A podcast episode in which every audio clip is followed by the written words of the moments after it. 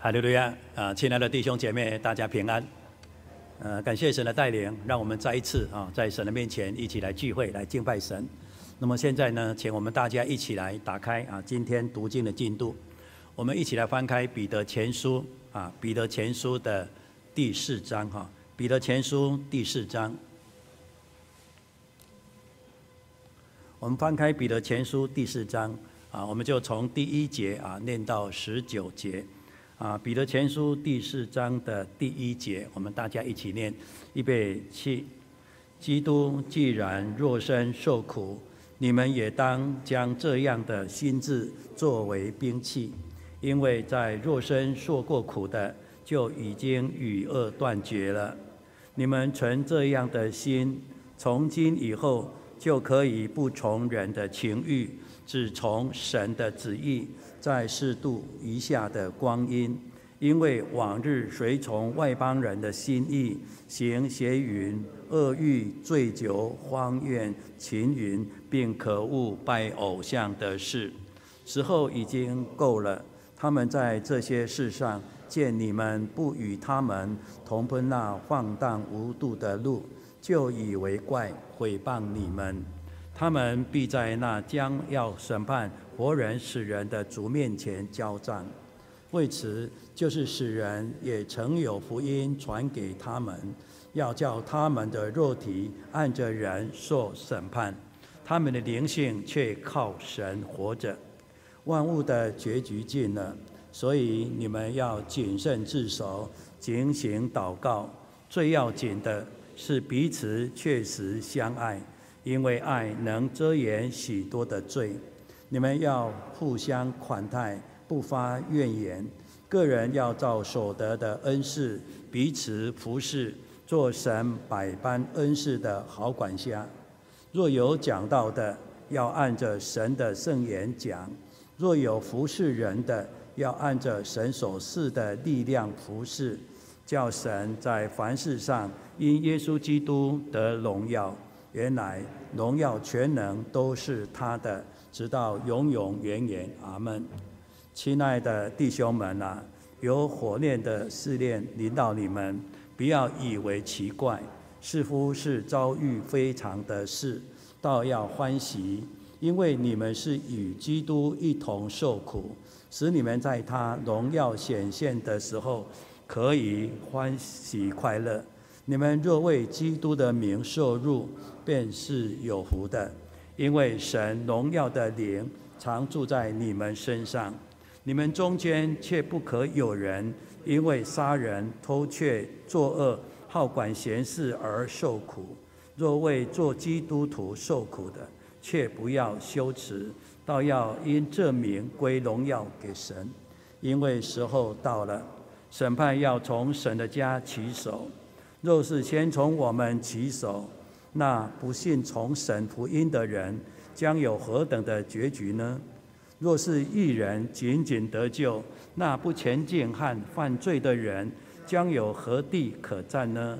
所以，那照神旨意受苦的人，要一心为善，将自己灵魂交于那信实的造化之主。阿门。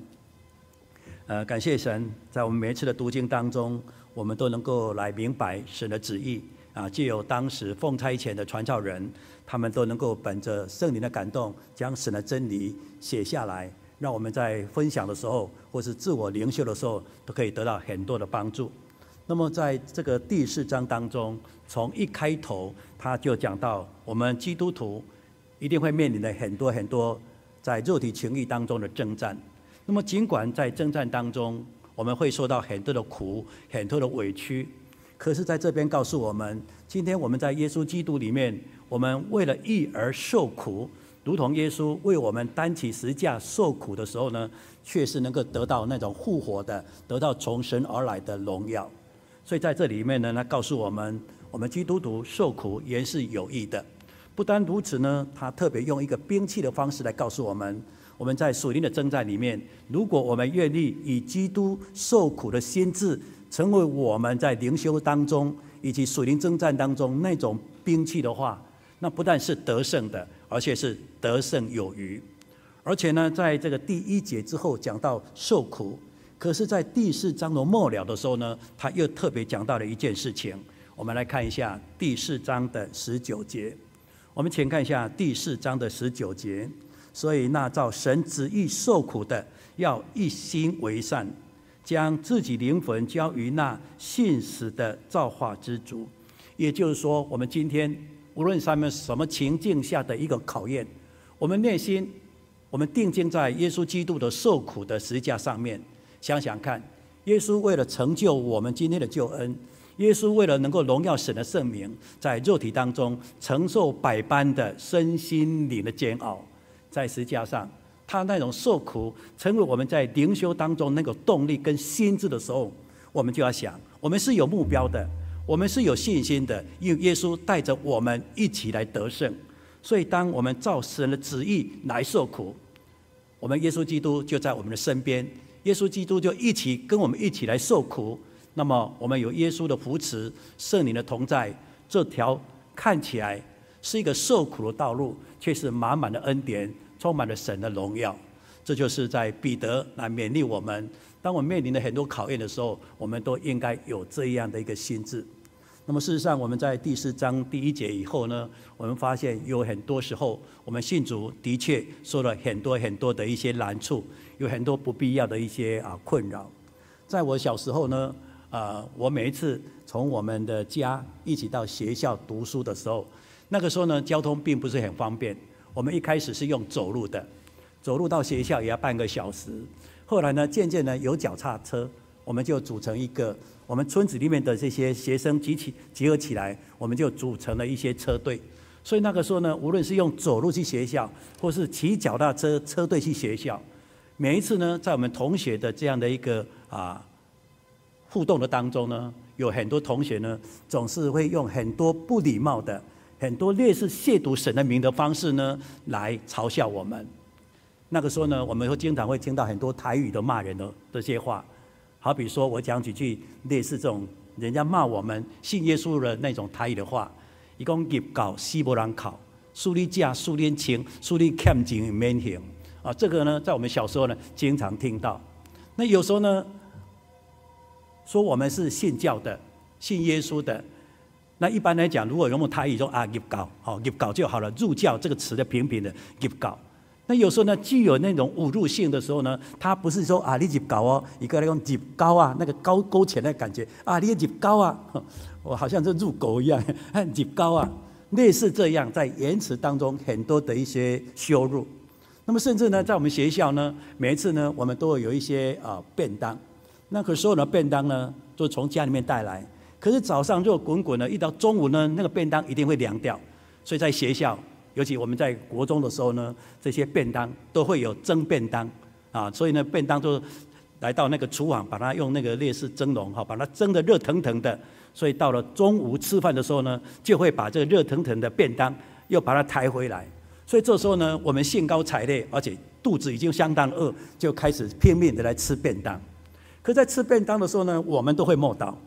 一默祷的时候，眼睛一打开，哎，怎么不见了？同学就故意来修理你，因为你吃便当要默祷，趁你眼睛闭着没有看见的时候，这些恶作剧就出现了。类似这样，在我们孩子的时候呢，就经常面对的这样的一个考验。当然，在我们每一个人信徒在生活的情境当中，或许有一些不一样、不同程度的考验，但是我们都说，为了神的名。为了我们美好的灵修，就算我们受点苦，为义而受苦，又能怎样呢？事实上是不能怎样的。我们能够得到更大的恩典。所以，当主耶稣在传福音的时候呢，他一开头就在登山宝训来讲到我们与神之间最荣耀、最尊贵的福气的时候呢，就讲到这样的一个信息。我们先来看一下马太福音。我们请看一下马太福音。我们请看马太福音的第五章。马太福音第五章的第十节啊，马太福音第五章的第十节，他说：“为义受逼迫的人有福了，因为天国是他们的。人若因我来辱骂你们、逼迫你们、捏造各样的坏话来毁谤你们，你们就有福了。”应当欢喜快乐，因为你们在天上的赏赐是大的。在你们以前的先知，人也是这样逼迫他们。在耶稣谈到有关于属灵的福气当中，这里呢很特别，特别到有很多人在这个经文里面，他认为耶稣在登山宝训里面讲的应该不叫八福，应该再多了一个叫做九福啊。所以有时候呢，有很多人在研经的过程当中，他们认为十一节之后呢，这里又出现一个有福，所以光这个字面里面的内容，我们把它数数看，的确是写九次，九次有福这个字眼。所以很多人就认为啊，这个登山宝训呢，应该是讲九福，而不是讲到这个八福。所以有人是这样的认定。但是呢，在这个认定当中，我们来想想看。从这个第十节到十二节当中，或许有两个有福，可是，在整个语义的内容当中，他的精神，而且他只要诉求的，就是只有一个，是什么？为义受，为义受苦。而这个为义受逼迫的过程当中，好比说，人家辱骂了你啊，逼迫了你呢，捏造很多的坏话来诽谤了你啊，这些呢，都是属于逼迫的部分。所以这样，为了义，为了信仰，为了义，就为了灵修。假设有人这样逼迫你，捏造坏话来哦毁谤你，这就是福气的嘛。所以在经文的解释当中，我们第十节到十一节、十二节，我们就把它归类同一个项目，就是为义受逼迫的人有福了。可是当我们要去进一步来延伸来了解的时候，当我们提到为义受逼迫的时候呢，这个用词遣字，它就不是这么简单、这么干脆，它带有很多丰富的说明，跟很多很多先进的或是勉励性的用词就在里面。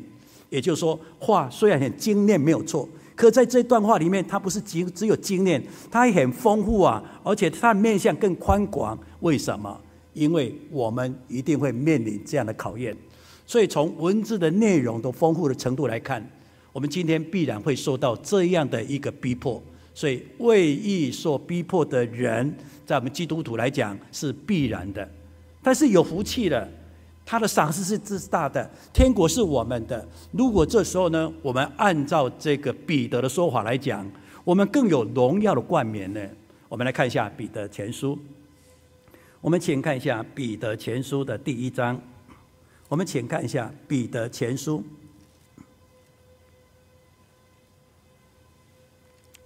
彼得前书》第一章，我们请看一下这个第七节，《彼得前书》第一章的第七节，叫你们的信心既然被试炼，就比那被火来试验能仍然能坏的金子更显出这个宝贵，可以在耶稣基督显现的时候得着称赞、荣耀、尊贵。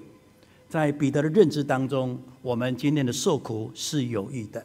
所以，当我们凭着信心，我们愿意在耶稣基督里面，为了信仰，为了灵修，纵然我们受到很多的苦、很多的逼迫、很多的诽谤，但是在这样的一个试验的过程当中，我们屹立，而且站立得住，而且坦然站在神的荣耀面前，而且我们在神在人的面前。不但能够得着荣耀，我们也可以很夸口的来告诉那些破坏我们的，甚至那一些魔鬼说：“你们错了，我不是这样被轻易你来打败，因为我以耶稣基督受苦为心智，所以呢，我拿了这个心智，我拿了这个装备，是足以来压制你，甚至来攻击你的。如果这样的话，我们看待这一段经文，我们的信心的操练就成功了。我们比那个。在一般淬炼而非常尊贵的那些金啊，那个金子，哪怕是个钻石，我们显得比他们更尊贵了。所以在彼得的认知当中，就是这样的提醒勉励我们。那么今天呢，我们每一个人都会面临这样的一个啊环境上的一个试验。所以求主耶稣帮助，每当我们碰到考验的时候呢，我们都是得胜的，而且是得胜、得胜又得胜那一种荣耀那一种冠冕。所以基督受苦。就是我们必然要拿的这样的一个啊装备，呃，有时候呢，这个圣经在写这些经文的时候，他都会用一些特别的一些字眼，或是我们感觉这个字眼一定跟他这个语义里面所表达一定有一些连结，甚至有一些直接的关系。所以当这个彼得啊，在勉励我们在灵修上要得胜，要与断与恶断绝的时候，他特别的讲了一句话，就是第四章的第一节。他说呢：“你们也当将这样的心智，啊，这样的心智，也就是说，基督他为义，所以在他的身体肉身上受苦了。所以今天我们也面临这样类似的考验的时候呢，耶稣就是我们的榜样，他的得胜就是我们的冠冕。我们要以这样的心智来勉励我们。所以心智的勉励要化为什么呢？化为一个很好的一个装备，就是很好抵抗。”这样的一个啊试探，或者灵里面攻击的一种兵器，而这个兵器啊不简单呢。呃，我们很多时候呢都会做一些啊兵器上的一个研究。有些国家呢，他为了让他的国防更进步，所以在他们那个啊所谓的战略的一个学府里面呢，都会有一个叫兵学研究所，他要研究很多不同类型的一些现代化的武器。因为呢，在整个现代的战争当中，越是优越的武器，它能够发挥的关键或战略层级的影响力是更大的。那今天你要拿什么兵器？假设我今天是一个士兵，我只是拿一个步枪的话，我拿个步枪，那碰到我有一个人，他拿的是一种叫做冲锋枪，那么一个步枪跟冲锋枪一样都是枪。但是在两军在对视或两个人在对视的时候，我们用一个裁判侵入的角度来看，这个装备就可以定你的输赢了。也就是说，当你拿的是冲锋枪，你是拿了步枪，你已经在火力的部分你已经输人家了，也就是你的积分、你的点数不够，就被裁判你失败了。那如果呢，你今天是拿的是一个冲锋枪？可是对方是拿了什么呢？拿的是一个叫火炮型的，我们叫肩带式的或火箭筒。那如果是这样的话，谁会赢？当然肩带式的火箭筒赢啊。那如果你今天是拿了肩带式的火箭筒，可是我用火炮呢？我用导弹呢？我用飞弹呢？那你想想看，你的装备的这个性能或是它的发这个火力的发挥是越强的话。你这个兵器的这个所谓的存在啊，攻击力才有意义啊。那也就是说呢，在彼得的认知当中，我们所拥有的兵器啊，就不是泛泛之辈，不是随便拿了步扫把当步枪啊，不是啊，也不是随便把步枪当成机枪啊。我们拿的是非常优越的，而且非常，我们可以说它有非常好的一个火力，一枪就毙命，而且一打呢。它的破坏力和毁损力是很强的，而这样的一个优越的，而这样绝对的兵器是什么呢？他说就是基督受苦啊。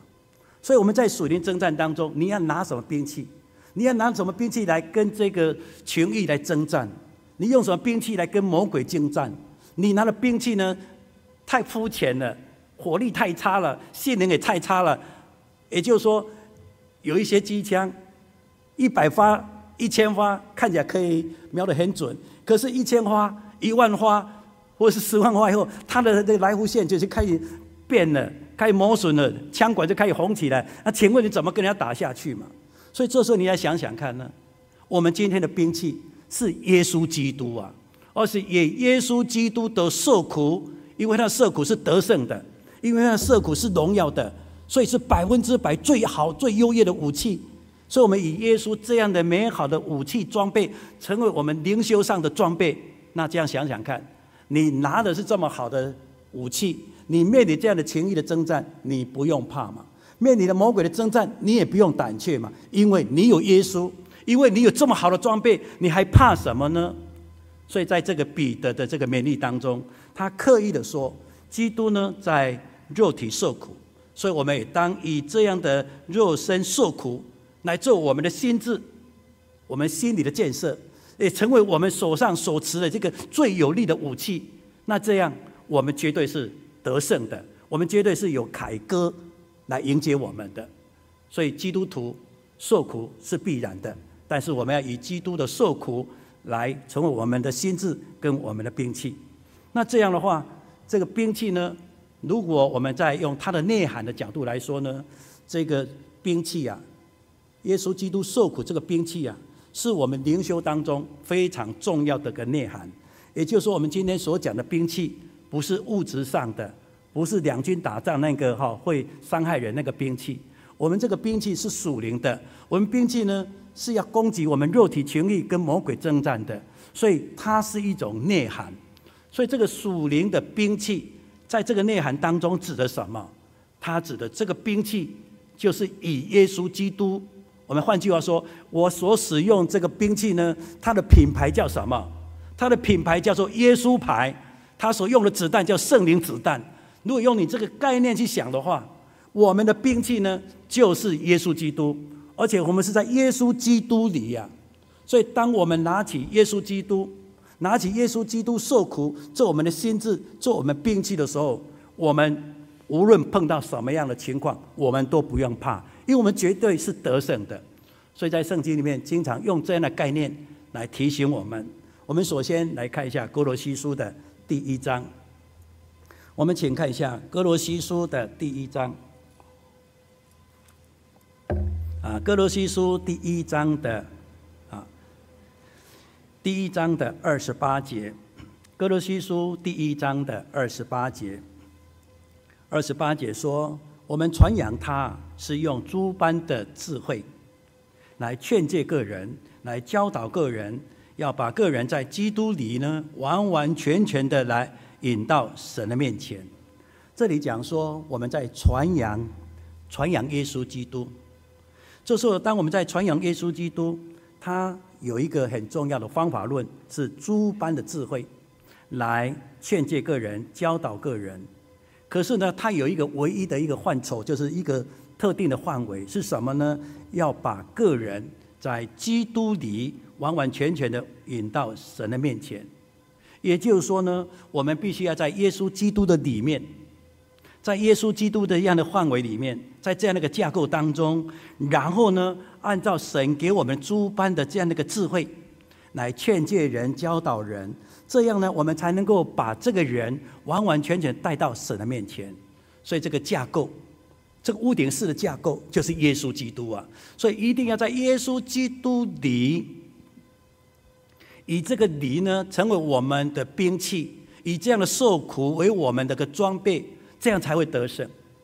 为什么这样说呢？我们都知道，在人的世界当中，基本上有两个类型，一个类型呢是。靠神的力量来得胜的，另外一个方式呢，是靠的人的力量。所以靠的人的力量，我们就称为这个人啊，很有那个吃苦耐劳，那就叫意志力。我们人的确有这个意志力诶，所以我们看到很多人，他吃得苦中苦啊，那真的是一个成为人上人。无论什么苦，他都吃得吃得下，就算天气很热，热得不得了。他也在这个火炉里旁边工作，那么热的，而且那个火炉也是这么样的热，他仍然在那边工作，所以他的确是一个吃苦耐劳的人。就算非常寒冷寒冷的冬天，他也要下田，他也要在那个哈那个非常酷寒的那个冷藏室里面在那边工作。他能够咬牙切齿的吃下这些苦，为什么？因为他的意志力是够的。所以在人的世界当中。只要你有那个吃苦的意志，你咬牙切齿就把它忍下来，忍下来以后呢，你就渐渐的习惯了。忍下来以后呢，这些呢外在呢，你就毫无感觉。所以我们有看到很多人这么寒冷的天气，他怎么打赤膊？有时候我们在很多的传道同工当中呢，看到很多今天我们都穿了夹克，而且穿了那个防寒大衣，我们就开始发抖了。奇怪，你怎么穿着一个 T 恤短袖？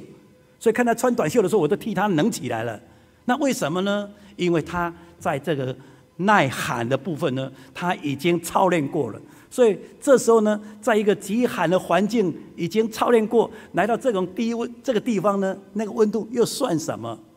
如果我们的意志力经常在这样的一个操练的过程，那我们呢就会更有抗压力，吃苦会让我们更有适应力的。这是在人的世界嘛。可是，在人的世界，在某些部分是可以做得到的。所以，很多那个修道士的那些观念，是像很多那个在中世纪，在很多的基督徒的生活当中，他们为了让自己的灵修做得更好，所以他们有一个叫刻苦己身的方式，进入到修道院里面，透过这个修道院那种集体式的以及特定式的那种修道、刻苦己身的方式，来制压、压制自己那种肉体上的那个软弱，那过了一种叫做修道士苦行僧的这样的一个生活。那么在中世纪的这些基督徒，他们是这样的。那如果我们今天看到很多的佛教的团体，甚至很多的人的团体，基本上都是以人的意志成为他们追求灵修的模式。在人的角度来讲，他可以得到这样的，所以他们是以受苦成为兵器，以受苦成为他们抵御内在的矛盾跟那一种试探的一种兵器。可今天呢，我们都知道，纵然你有这个意志力，可是意志中有是一个临界点的。什么叫临界点？也就是我真的受不了了，我最后怎样？我放弃了。所以有很多人都会说啊，你。你要不要再？你不要太过分哦！我已经很忍耐了哦，我已经很忍耐哦。你再再再再讲下去，我真的真的会怎样喽？会叫做忍耐到某一个程度，我就爆发出来。所以我们人呢，是忍耐是有限度的。到某一个程度，我真的忍耐不住的时候呢，他一些暴力的行为跟言语就出现了。为什么？那是人嘛，人是有这样的一个临界点。所以，当我们用人为的方式，用一个意志力的方式来追求灵修的时候呢，他只不过给你到六十分、七十分，可是你八十分、九十分更高呢，你是无法达到的。可今天我们要在整个灵修的过程当中，我们会受到很多很多我们内在情欲的，或是外在人言、人讲话当中的一些攻击。这时候，如果你没有属灵的品质，没有圣灵的力量，你是无法胜过他们的。你会忍受不住，你会跟他辩论，你会跟他吵架出来的。所以我们看的啊，彼得前书的第四章当中，我们看在当时啊，他们有一个情境上的一个描述。我们来看一下那个时候的情境描述啊，彼得前书的第四章，第四章的第四节。他们呢，在这些事上呢，见你们不与他们同奔那个放荡无度的路呢，就也怪了来毁谤你们。也就是说，过去你跟他们是一丘一丘之貉，大家都一样。我们讲白一点，你会喝酒，我也会喝酒啊。哦，你会什么，我也个个会什么，甚至我还比你更糟嘞。可是，在过去，我们可能都是行邪淫的，是恶欲的，醉酒荒宴群饮的。我们过去就是这样放荡的，而且是过着放荡挥霍的生活。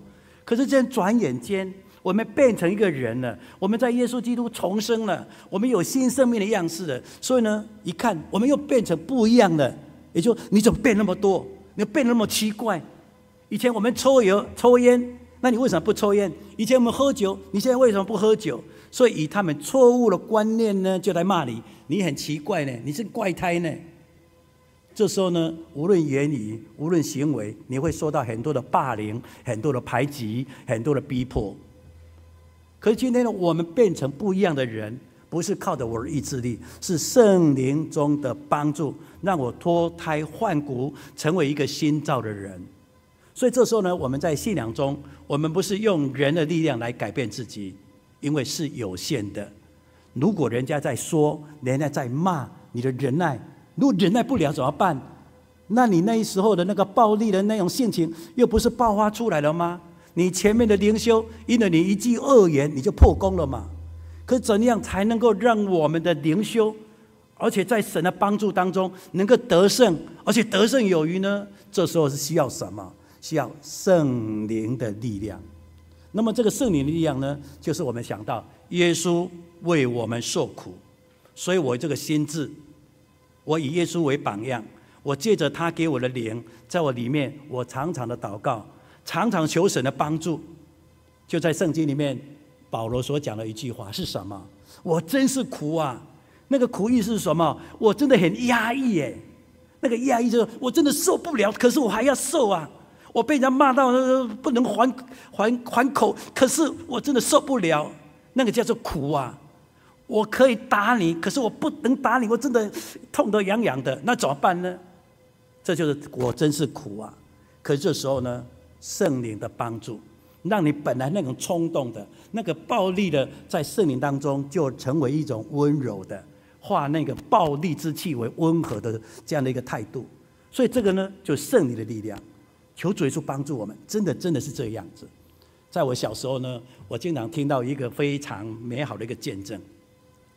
那个见证呢，是在讲到我们中南部啊，有一间教会啊，那个教会呢叫土库教会。那么这个土库教会啊，在早期啊，有一些老长辈啊，哎，真的不简单。可是那个时候那些老长辈呢，他还没有信主之前呢，他行为行为真的很不好。也就是说，在那个时候是，是我们用现在来话是混混什么混帮派的，是黑道的。只不过在这样的一个环境当中，他是用一个不正当的一个行为跟手段，来达到一个是。黑帮或是那个啊流氓那种性格，啊，但是呢，在人的这个道义部分呢，啊，他蛮有道义的。可是大部分呢，他就是一个为非作歹的人。后来呢，这个人呢，他信主了。那么这个人的名字呢，在那个时候我们就知道叫剑辈啊，那个剑呢，就是我们刀剑的剑，所以有人给称他啊剑辈啊。那个人呢，在本来就是一个流氓的。后来相信耶稣之后之基督之后呢，他已经没有那种流氓那种暴力之气，他不会说啊啊，大家有冲突有矛盾的时候，那袖子就卷起来，我你去别乱，别来羞怕是不是？惊惊惊！哎，定高机，他不会那个样子的。很多弟兄姐妹说啊，那个人变成很温驯啊，去用欺负啊，去用骂啊，去用斩啊，去用怕，他都都不敢还手呢，好像悲伤那个感觉。以前是老大，现在变悲伤了，那怎么会这个样子呢？那个性情是怎么样的改变呢？有人又说呢，以前呢、拿起刀来不高兴就砍呐、啊、砍呐、啊，哎，那砍的时候呢，那个有有有些地方呢血就流出来了，骨都看见了，这样杀人不眨眼那个感觉。可是后来信耶稣之后呢，拿个菜刀要把那个鸡的脖子这样割的时候呢，他不敢割哎，哎奇怪，平常拿刀一砍就看到你的骨头，现在拿起菜刀要杀鸡不敢杀，看到血就会怕。我们在亚裔，那变做菠萝用来扎波浪，怎么那么懦弱呢？可是这样的改变从哪里来？神的灵来改变我们，所以我们一定要在基督里呀、啊。所以基督里，我们才能够从一个旧旧人成为一个新人。如果我们今天不用基督里，我们是用人的智慧，我们是用人的方法，用人的意志，充其量就在人的范围里面给你达到七十分、八十分。可在神的角度，你还是不及格；在神的角度，你是不完全的。那怎么办呢？我们不是要追求完全吗？我们不是要得胜吗？我们要战胜我们的情欲吗？那你战胜情欲，好像还好像不够彻底吧？我们还给敌人很多的余地嘛？那你完全得胜吗？你只是稍微有一个成就，稍微有一个战果而已啊！但是你还是，你还是。很多地方是束手无策，你很多的地方还是被人家控制的，那怎么办呢？所以圣灵的力量是来自于在耶稣基督里啊。所以彼得就告诉我们，我们要靠主，我们在主里面，我们在耶稣基督里面，而且耶稣基督的受苦成为我们一个优越的武器。那这样，我们绝对能够战胜，战胜什么？战胜我们肉体的情欲嘛。所以在保罗对这方面的一个说明当中呢，他这样说。我们先来看一下罗马书里面的介绍。我们请看一下罗马书。我们请看罗马书第八章。罗马书第八章的十三节。罗马书第八章的十三节。你们若顺从圣呃顺从肉体，活着呢必要死；若靠着圣灵。来致使身体的恶行，必要活着。所以这里就有两个对比了，一个是靠着肉体，一个靠着圣灵。那肉体是什么？用人的智慧，用人的方法，用人的意志。但是这些，当你面临的情欲的征战当中，你毫无招架之力，你成你只能成为肉体的奴隶，受他控制。可是这时候呢，我们在基督里。我们在耶稣的圣灵当中，我们就有完全的能力制死他。这个制死就是践踏他。呃，有时候我们说要打那个什么，打那个小强啊，打那个蟑螂啊。我们就一打那个蟑螂，就这样雷洗，这不完全制服那个感觉。所以在圣灵的帮助当中，我们就能够完全的、彻底的把那个恶，而且恶的这种蠢动呢，完全制压下来，致使他让他毫无反扑、毫无反抗的能力。而这个部分呢，就是在耶稣基督里啊。所以，一个美好的灵修呢，必须要以耶稣基督他受苦为我们一个优越的这样的一个兵器。那这样，我们绝对是胜利有余的。这是这个兵器的这个内涵，让我们都知道。那么，既然我们知道哦，为基以基督受苦为我们的兵器，也就是说，以基督在基督里，我们才能够得胜，我们才能够从这个所谓的旧人进入新人。那如果以整个救恩的脉络来讲，我们才能够超越旧约的这些遗文，我们才能够进入到新约里面的心灵的样式。新生的样式，恩典的样式，所以，我们对圣经的理解、灵修的追求，我们都一定要在基督里，借着耶稣十架的受苦，借着耶稣死而复活的成全跟得胜，我们绝对能够戴上那个荣耀的冠冕。那么，接下来我想说呢，这个兵器呢，它不但是一种灵修的内涵，它也是在两军攻防当中，也就是跟情欲在征战当中。很重要的一种武器，而这武器呢是非常有效的。好，我们先来看一下彼得在这方面的勉励。我们请看一下彼得前书。我们请看一下彼得前书的第二章。彼得前书第二章的十一节，第二章的十一节，他说：“亲爱的弟兄们啊，你们是客客旅，是聚居的。”我劝你们要禁戒肉体的私欲，因为这个肉体的私欲是与灵魂来征战的。你们在外邦人中呢，应当是品性端正，叫那些诽谤你们是作恶的，因看见你们的好行为啊，就在这个鉴察的日子归荣耀给神。这里讲到，我们就是一种征战。是私欲与灵魂的征战，也就是说，我们私欲与圣灵中的征战。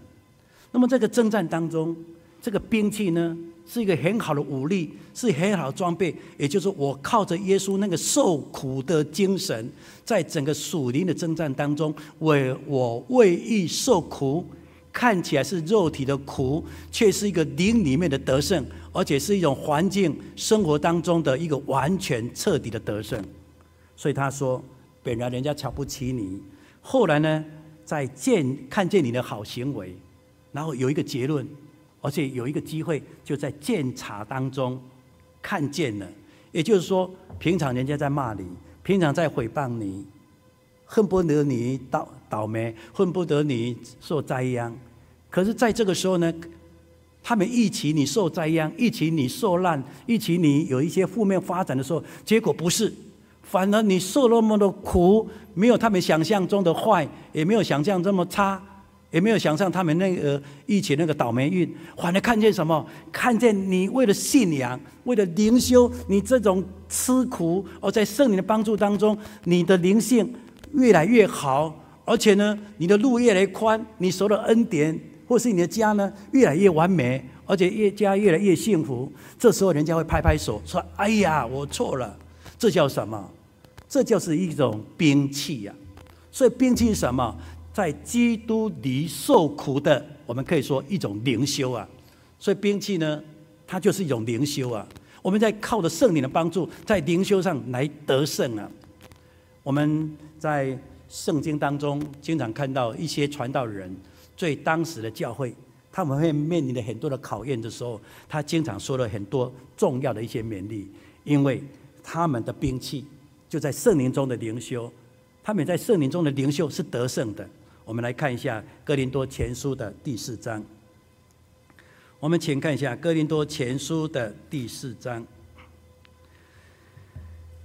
哥林多前书》第四章，我们请来看一下十一节哈，第四章的十一节，他说呢，直到如今呢，我们还是又饥又渴，又赤身露体，又是挨打。又没有一定的住处，并且呢劳苦亲自做工，被人咒诅，那我们就啊祝福；被人逼迫呢，我们就忍耐；被人毁谤呢，我们就善欠。直到如今呢，人还是把我们看作世界上的污秽，万物中的渣滓。这里有一个词经常出现，直到如今。我为了信仰，直到如今，我好像是这么样的落魄，我好像这么一无所有啊！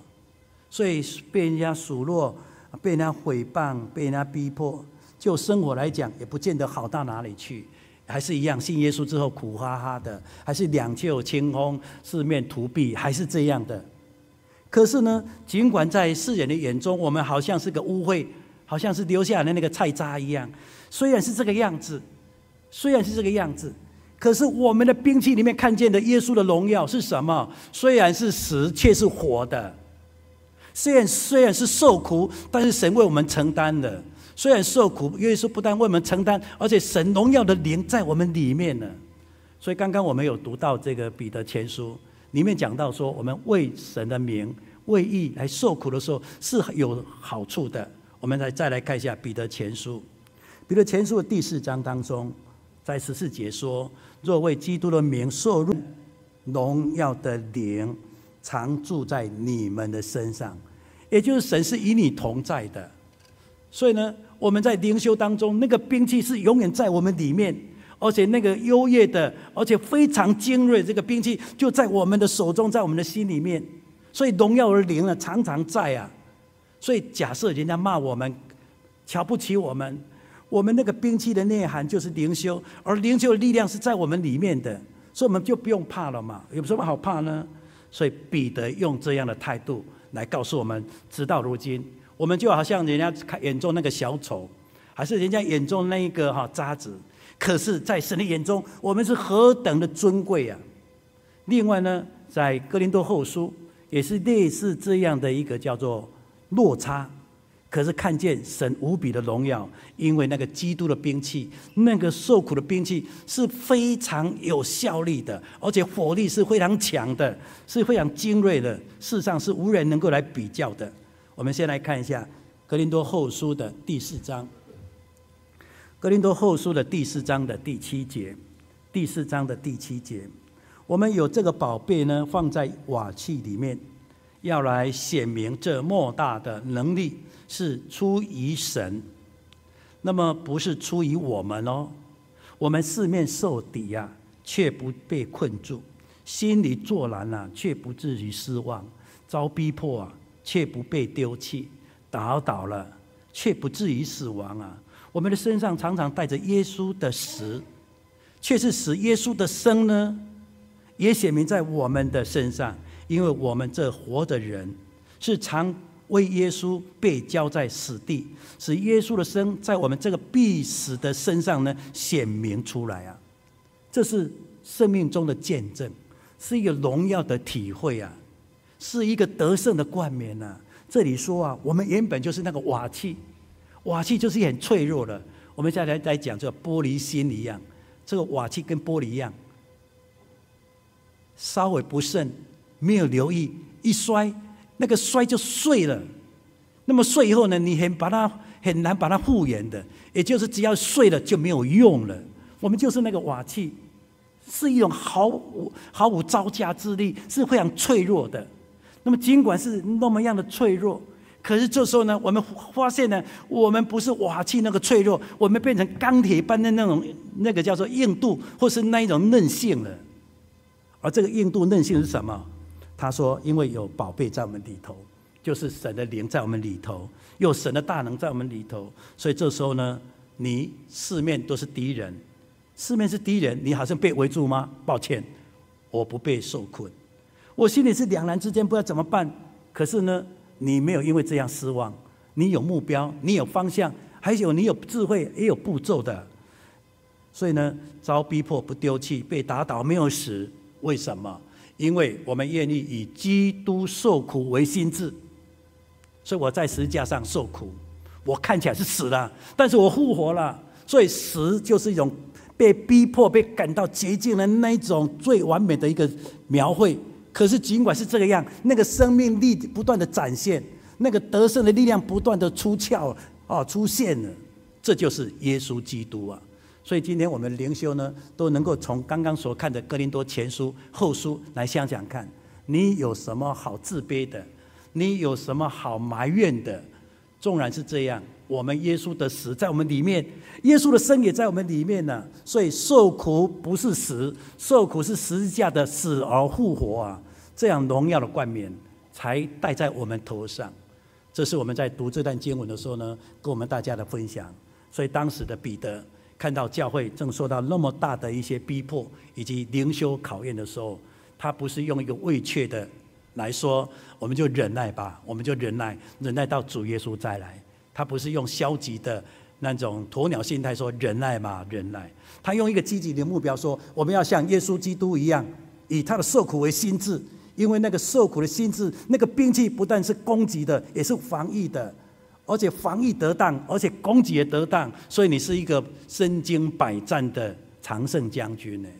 所以这是当时的彼得所来告诉我们的，也因为这样，我们呢在受苦当中一心的来行善，我们会在神的恩典中，我们会在神的应许中，我们可以说我们在神荣耀的国度中。那么以上呢跟我们大家做分享，